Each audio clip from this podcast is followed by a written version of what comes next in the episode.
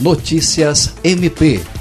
O MP Acriano participou de reunião com a direção e servidores do Centro Socioeducativo Purus, no município de Sena Madureira, e também com os familiares dos adolescentes que cumprem medidas socioeducativas de internação na unidade. A atividade teve a participação do promotor de justiça Luiz Henrique Corrêa Rolim, que ministrou palestra e atendeu os familiares dos adolescentes internados.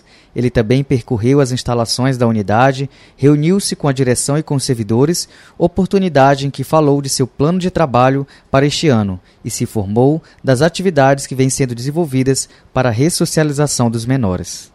Jaiderson Pérez, Agência de Notícias do Ministério Público do Estado do Acre.